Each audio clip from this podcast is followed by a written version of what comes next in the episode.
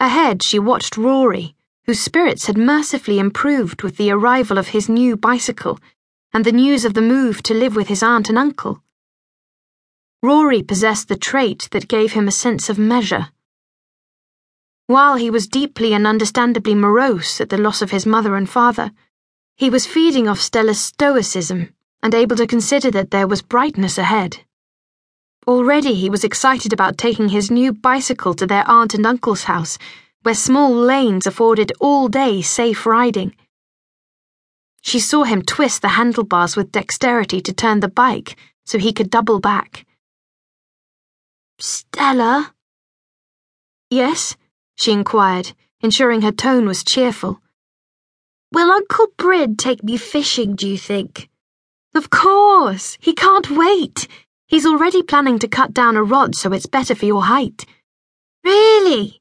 His eyes shone with eagerness. She made a mental note to ask Uncle Bryn to do just that.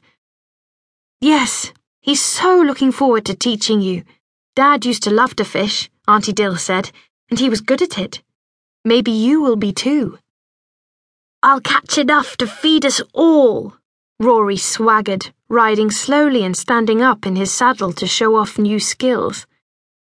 Stella's heart swelled at the thought of her brother being allowed to run a little wild it was something their mother had always hoped for, but living in London had meant too much brick and concrete for the country childhood she'd enjoyed in Brittany. What about me, Stella? Caris wondered, lisping in a sad tone. Well, let's just get Rory off to his class before I tell you about all the excitement coming your way, darling, Stella soothed, knowing her sister would not be persuaded as easily. They'd arrived at the junior school gate. Already children were trooping in, mittens dangling from overcoat sleeves, balls being kicked against scuffed shoes, and bright voices breathing steam with their enthusiasm to get a few minutes of play in before the school bell was rung. You ready, Rory? Stella adjusted his cap that was slanting rakishly. He nodded. She wanted to stroke his soft cheek, stung pink by the cold but Danny Nichols arrived to punch his arm instead. Danny whistled. Better kiss your sister, Rory, he taunted, making smooching sounds. Shut up, Danny, Rory replied over his shoulder, but Stella could see the colour had darkened in his cheeks. Well, how about a hug for your big sis instead? Rory was embarrassed by his friend, but not enough to deny Stella the embrace she craved. Oh, she groaned softly. I'm going to miss you, Rory. I need you to be the man of our family now. He nodded as he pulled away. She was relieved to see his eyes were dry, although hers were misting. Be good for your aunt and uncle, all right? Back soon. I promise. One month, you said. I did. And then I'll take you bowling and to the fun fair at. I know, I know, I won't forget.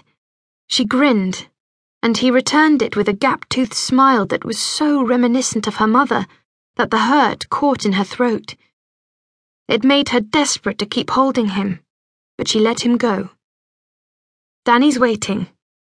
She nodded behind him, but couldn't resist any longer.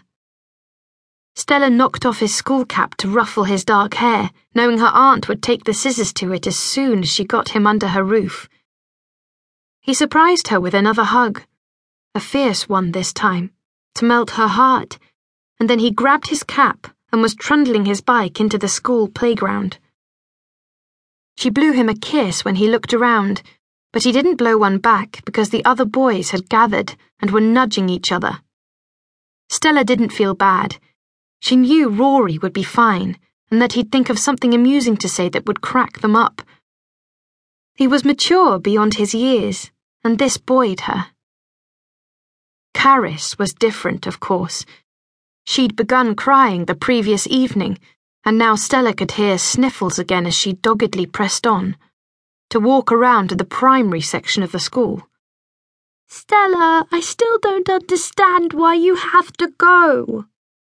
Stella remained patient, and explained once again in the simplest manner she could.